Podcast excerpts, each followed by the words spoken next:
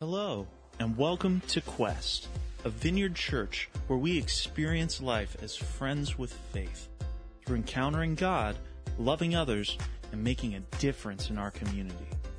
If you're new, there will be information at the end of this podcast where you can plug into Quest in person or online.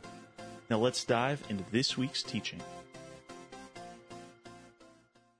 So we've been working through this series, uh, "Who Needs Christmas," and and this is this is really meant to be said sarcastically. It's like, who really needs Christmas? You know, we get into the midst of this season, and there's so much going on. You've got relatives coming in town. There's there's more stuff to do on the agenda, and it's almost like, gosh, why do we why do we put so much um, you know elevation in this in this moment? And and oftentimes because of that, we forget why we're really celebrating Advent what we're, we're doing. And so I'm very, I'm, I'm excited uh, for us to be in the midst of this, this series. You know, two weeks ago, we talked about the reason. Jesus, one of the titles he was given, the reason Jesus um, came to us is to demonstrate what it means to, uh, to, for us to experience a wonderful counselor. Last week it was mighty God. Today is everlasting Father. And next week we're going to talk about Prince of Peace. And, and so eh, here's what I want to do. Today I, I want us to read read our core scripture together.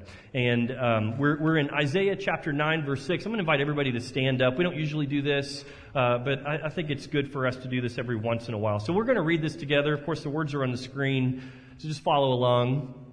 Uh, well, I mean, read this out loud. Don't just read it with your eyes, but, yeah, okay. We don't do it very often, so I have to explain it really well. Okay, I'm not doing a good job. Isaiah 9 6.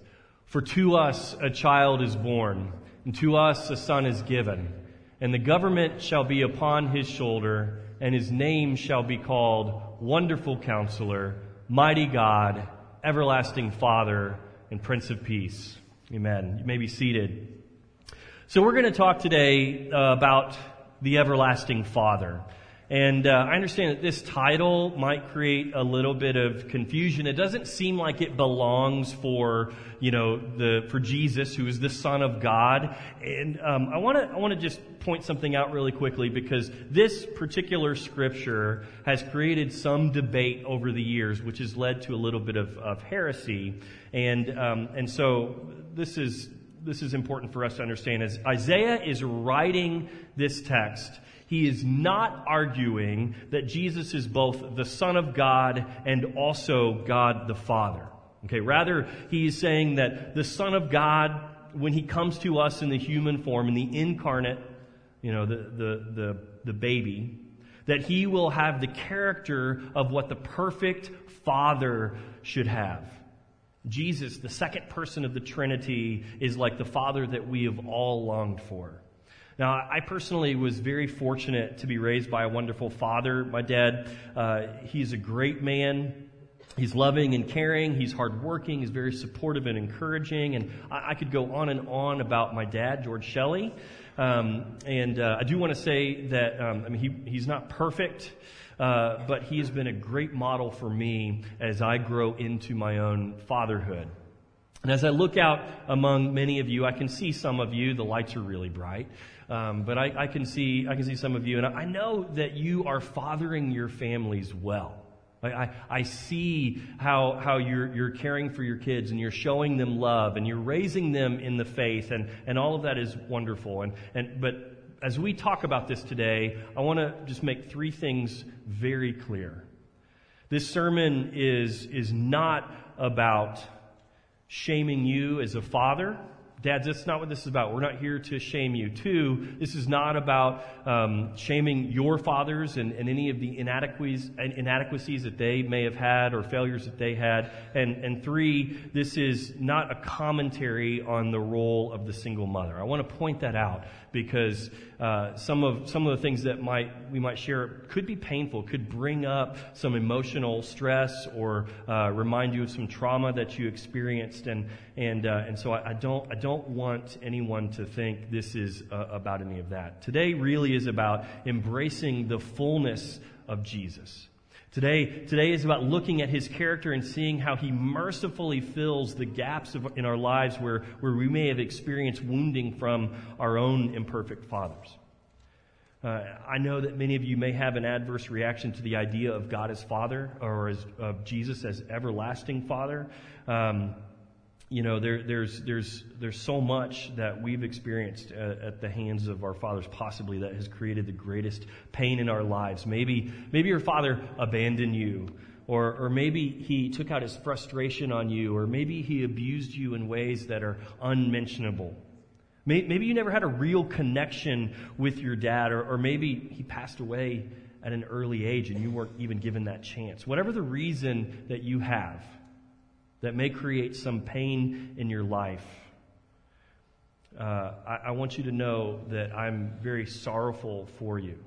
I, I feel sad that anyone might experience trauma at the hands of their dad. And so today, what I, how I really want to start is by praying. I want to pray for us as a community, as individuals, that we might understand what it means to experience Jesus as our everlasting Father. That we might experience healing and redemption in the places where, where we've experienced pain at the hands of our dads. And so if you'll, if you'll bow with me, let's just begin this with prayer.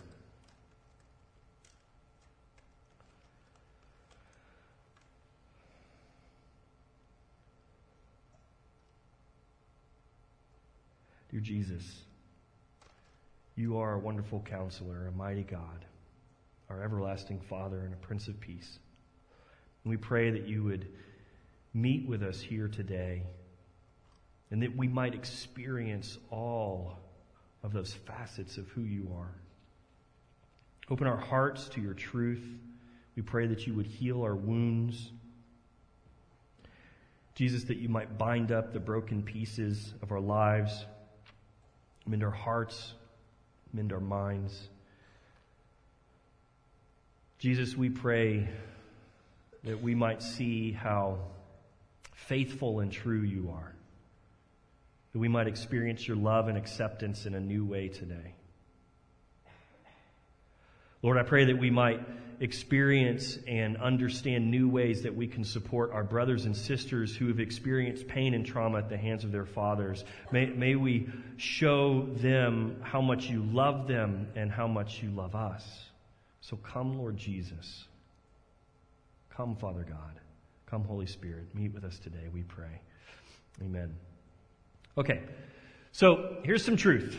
This is hard truth, but it's truth. Fatherlessness is a huge issue facing our culture. More and more children have no idea how to fill out a form at school that asks them what their father's name is. This is, this is real. Over a third of all childbirths occur outside of marriage.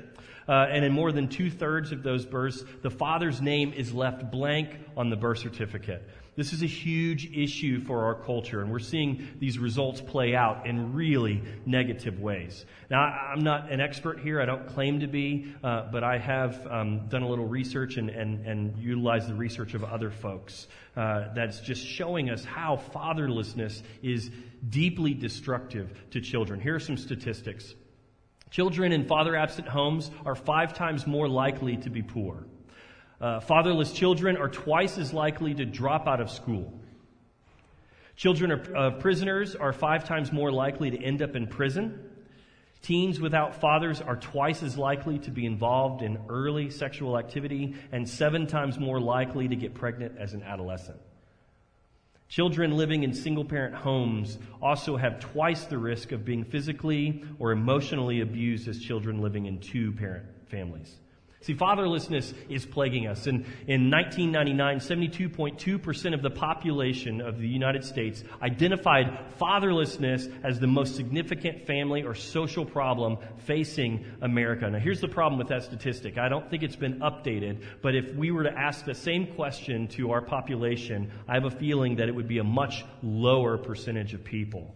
See, the problem, is it hasn't gone away. This issue of fatherlessness is just as significant, if not more significant today than it was in 99.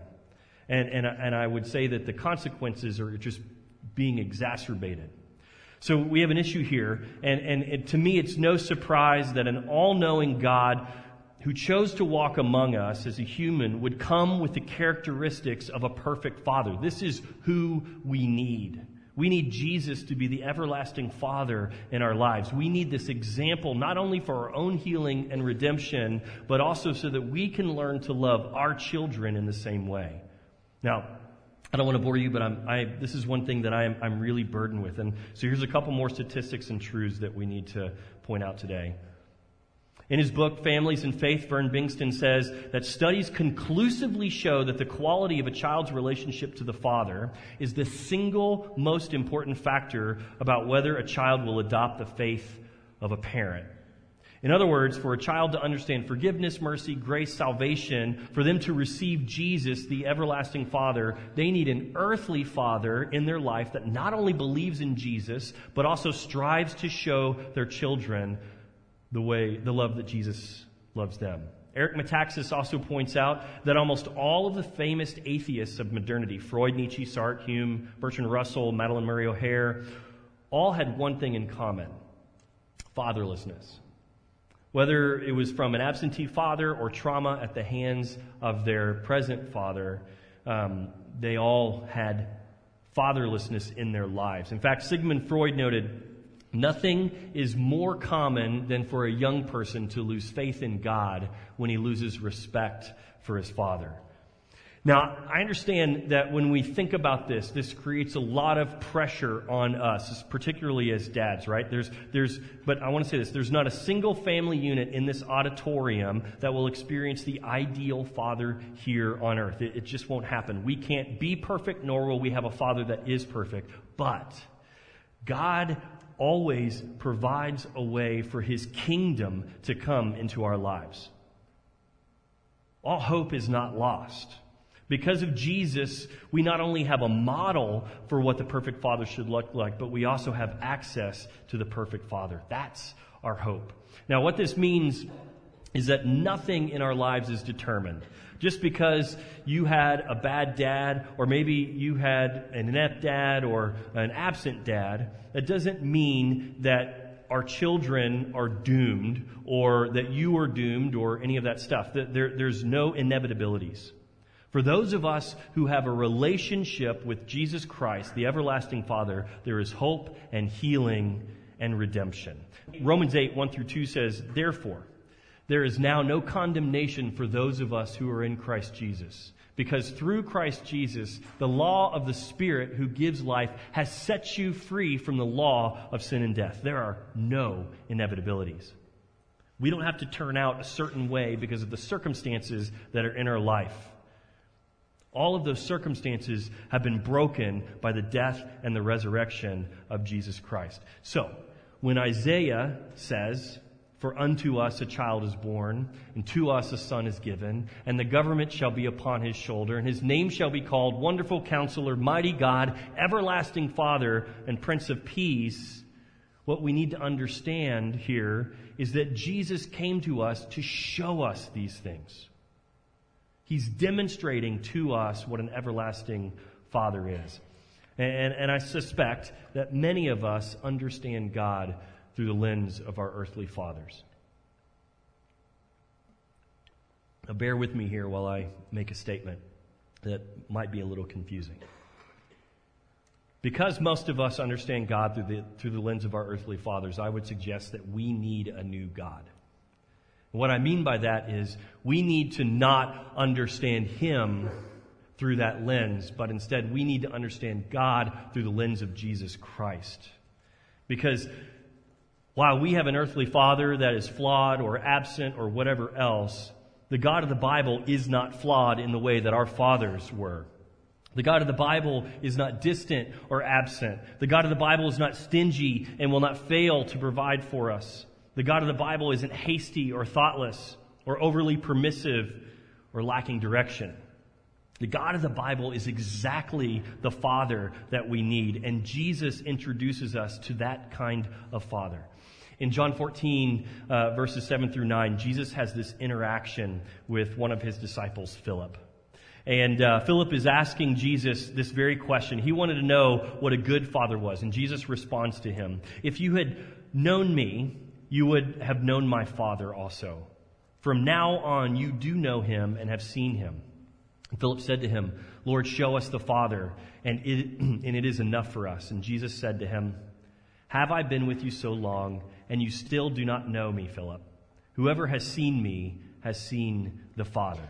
So Jesus says to Philip, this is one of the reasons that I've come is to show you what a good father, a perfect father is like. And so when we look to the character of Jesus, we see the character of a perfect father. And, and one of the, one of the primary characteristics of the everlasting father has to do with this new understanding of God. See, you and I, if we view God through the lens of our earthly fathers, no matter how good he was or is, we need a new view of God. And this was true also for the contemporaries of Jesus. There's a, there's a word in the Bible that I'm pretty sure a lot of you are familiar with. Uh, and that, that word is Abba. How many you guys? How many of you guys know it? I don't mean to embarrass you if you don't know it. Okay, a lot of you do. Yeah, that word Abba. It, it's it's a it's a title for daddy. It's a word that means daddy or father. It's a very intimate name that a child would use for their daddy to call out to them. And, and when we look uh, to Scripture, particularly the Old Testament, there's never an instance of a Jewish person looking to God and addressing him as Abba.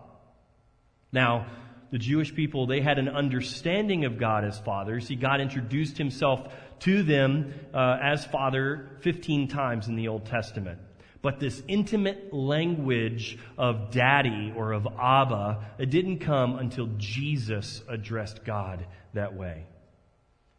And what happens is, as Jesus is praying to his heavenly Father, and as he's crying out to his daddy and he says, Abba, the disciples watch him do that. They see him model that kind of relationship that he has with the Heavenly Father. And they then start to teach, this is how we address God. And, when we get to, uh, in the New Testament, we start seeing the disciples teaching the Gentiles. This is the kind of connection that you have with the Heavenly Father. Galatians 4 6 says this, because you are his sons. God sent the Spirit of His Son into our hearts, and the Spirit who calls out, Abba, Father. Romans 8, 15 and 16 says, The Spirit you receive does not make you slaves, so that you, re- you live in fear again. Rather, the Spirit you received brought about your adoption to sonship, and by Him we cry, Abba, Father. This is a demonstration of how close and intimate and affectionate the Heavenly Father is to His children, to us. Some of us, our fathers, were distant. Some of them were cold. They don't have time for us. They were too busy with work or they didn't know how to express their love for us. And, and so we, we experienced an emotionally absent dad, an unapproachable dad. But with Jesus, we have so much more. It may be painful for you to think about a God that wants to wrap you up in his arms and draw you close to his face as he whispers in your ear that you are loved and accepted regardless of what you've done. That may be so foreign to you that it's, it's hard, but that is the kind of heavenly father that we have. It's important for us when we look up to God and we cry out to him and we pray to him that we understand that he loves and accepts us and wants to be close with us and he will hold on to us. One of my favorite stories in, in all of Scripture is the story of the prodigal son. It's found in Luke 15. Uh, if you're not familiar with this story, it's about a boy who uh, decides that he wants to leave his family and go out on his own. So he takes the inheritance that's due him and, uh, and he goes out and he lives a life uh, that's full of scandalous living, of bad decisions, of gluttonous choices. And, and ultimately, he finds himself poor and destitute. Right? He's spent all of his money and he's at this place where he has nothing left. And so he decides that, uh, that he is going to go back to his father. And this is a really interesting thing for us, particularly as followers of Jesus, for, for us not to miss in this story. You see, there was, there was no point uh, in the story that the boy ever felt like he would not be able to return to his father, even though he had done so many terrible things. Even though he had essentially said to his dad, I'd rather you be dead and I have my money, he still knows that he can return to his father.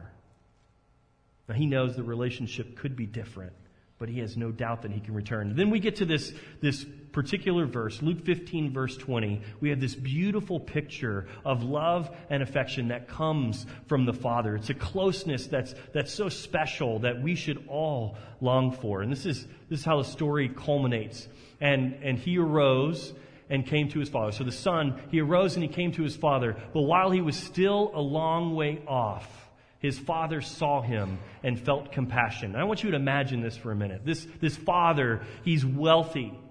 He, he, he, he, has, he has a lot of position within the community, and, and, and, and, and people look to him as someone who, who has authority and respect and, and deserves it. And here's this man who's willing to, to gather up his clothing, to humble himself, and to run out to his son that he loves and then embrace him and kiss him and accept him back. And the story goes on, and they throw a giant party for this son. This is the kind of father that Jesus teaches us about. And so when we kneel down before our Heavenly Father, we don't have to fear that we will be rejected or some that some door will be slammed shut in our face because of something that we've done or some sin that we've committed or some way that we have offended God. When we kneel down before the Father, He comes to us. He pulls us close to Him. He embraces us tightly and He kisses us. He accepts us. This is a beautiful picture of affection and tenderness that the Father has for us. By the way, fathers, I think this is a good note for us as dads and how we should relate to our own children. That we should be affectionate with them. We should be accepting of them. We should get down on their level and embrace them and kiss them and hold them. Be free with our emotion and our affection for them. Be free with our love. And here's why I think that's important because uh, this is another characteristic of our Heavenly Father, that He is generous.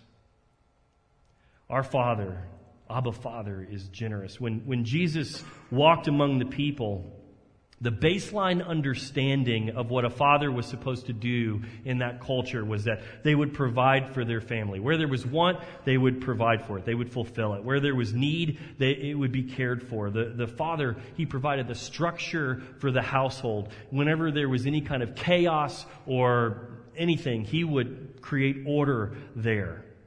And this was often done provisionally. So if there was need for food, water, shelter, clothing, education, love, care, whatever it was, all of these things, it was the father's responsibility to provide for it. Now that's not real generosity, by the way. That's, that's mere responsibility.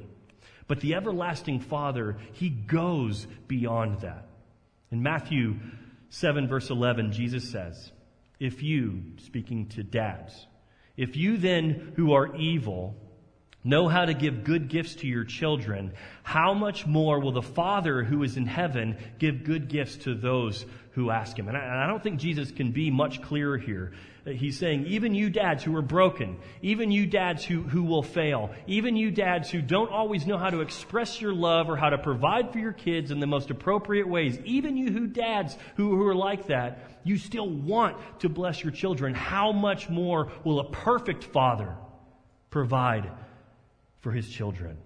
And theologically, we see this played out in, in the forgiveness of our sins and, and ultimately in our reconciliation with God. See, it would have been enough. It would have been enough for Jesus to die just for the forgiveness of our sins. That's enough, right? We, we're made righteous through his death.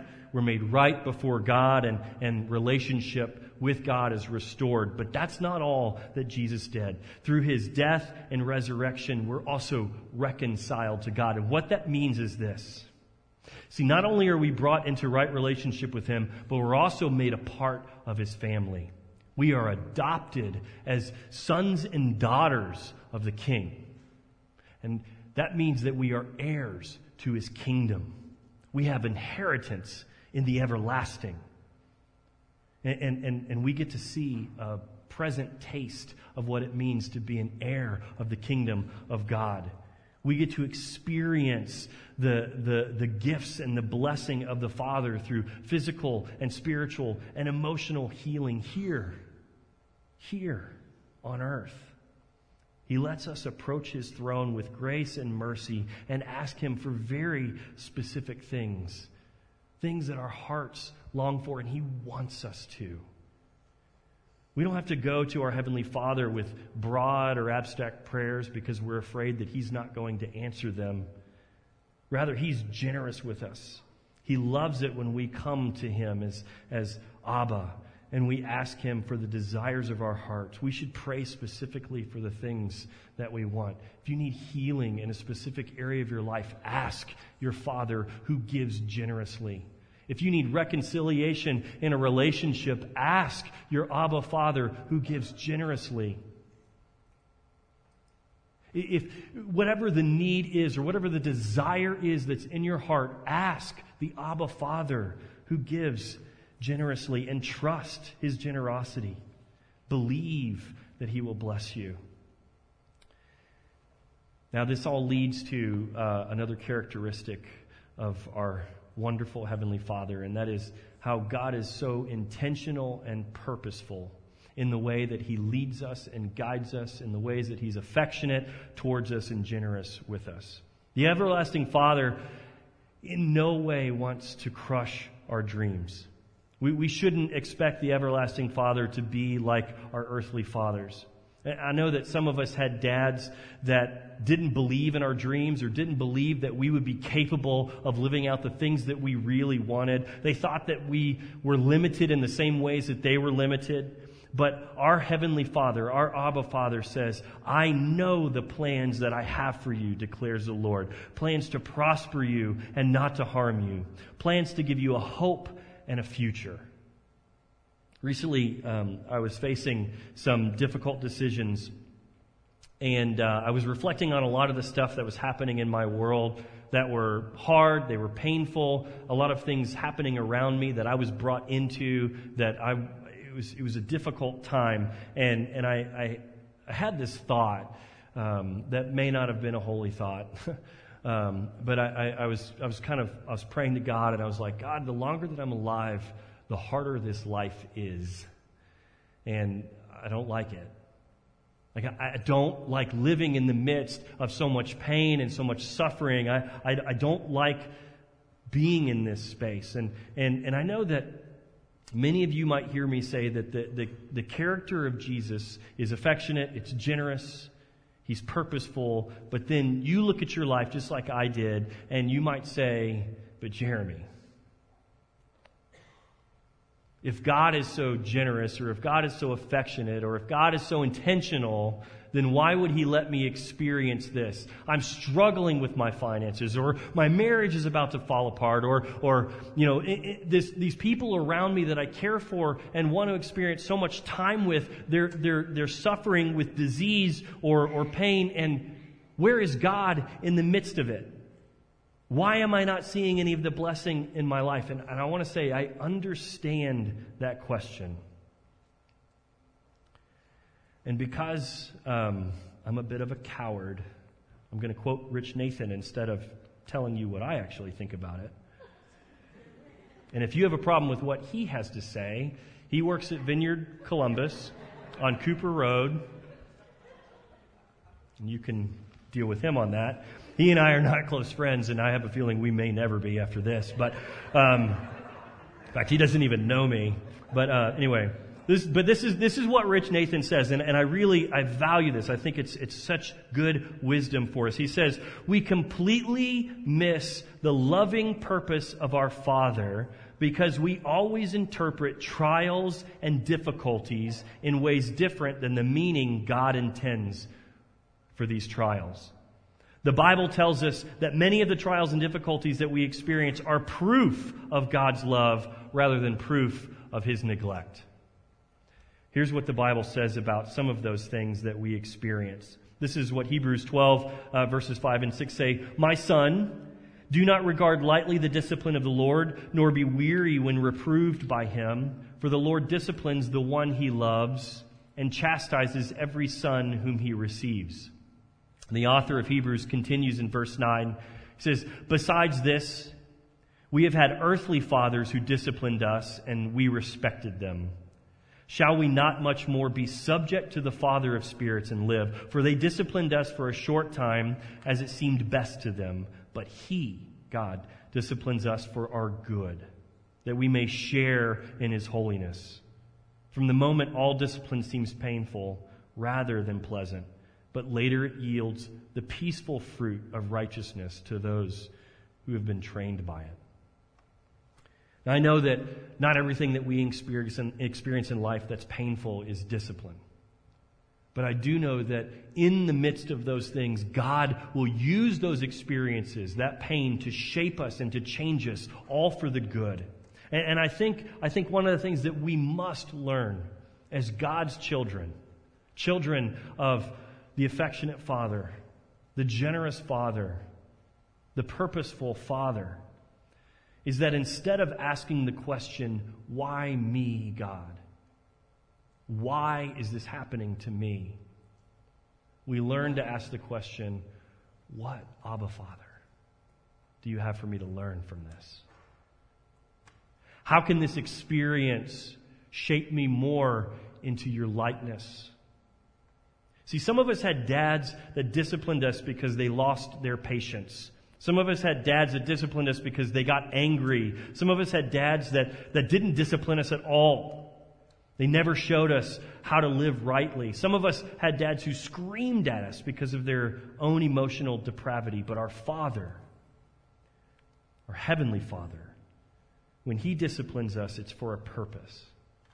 It's for the purpose of transforming our hearts and our minds, our attitudes and our emotions and our actions so that they can be like Jesus's. He wants us to be holy. He wants us to be set apart, to experience shalom, the wholeness of peace. But we only get there when we listen to our Father that has good purposes for us. The perfect Father that we see in Jesus wants everyone to be completely free from everything that robs us of joy. No matter what your earthly father was like, the everlasting Father is infinitely better. So as we sit in this Advent season and we reflect on the birth of Jesus, Him coming to us in humanly form, Him showing us what the everlasting, perfect Heavenly Father is, let us continue to worship Him and thank Him that He provides us a way to experience redemption, for us to experience reconciliation to a Father that is good and perfect. Let's pray.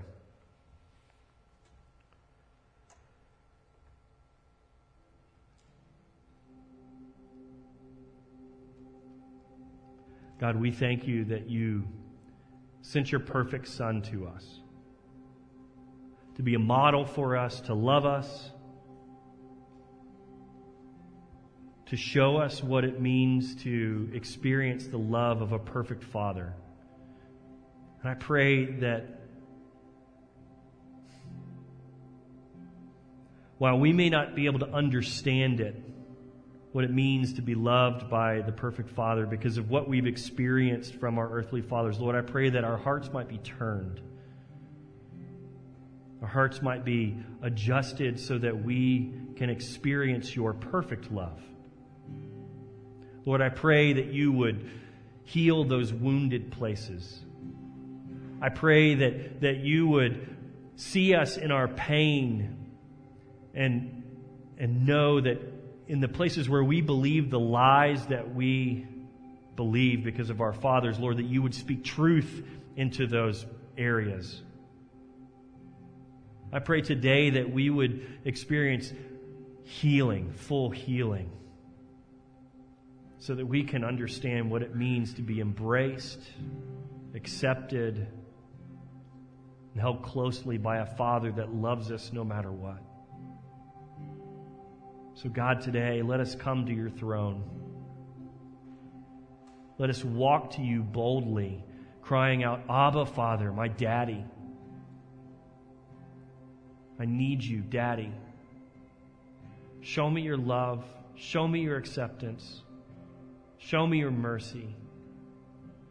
Show me your affection and generosity. Mold me and make me into the kind of child, the son or daughter that you want me to be. God, we pray these things today in the name of the Father, Son, and Holy Spirit. Amen. I want to invite you to stand as we sing one last song of worship. We sing it to Jesus, saying, You are the everlasting Father. Thank you. Now, this week, as we go out, this third week of the Advent, I want to encourage you to, to find some space, to be alone, and to kneel down before your everlasting Father and experience His love and His affection, His generosity and His blessing. Understand what it may mean to, to transform your understanding of who God is through the lens of Jesus rather than through the lens of any wounding that you may have experienced. Let this week of Advent be an opportunity for you to be made more into the likeness of Jesus. I pray these things for you, church. Thank you so much for coming. We hope to see you next week and also at our Christmas Eve service on Monday night. So uh, go and be well. Thanks, church. Thank you for listening to this week's sermon audio. If you're loving Quest Podcast, let us know on Facebook or Twitter by using the hashtag GoToQuest. For more information on Quest, who we are, and what God is doing here, or if you would like to help support Quest financially, please visit us at gotoquest.org. That's G O T O Quest.org. Thanks for listening.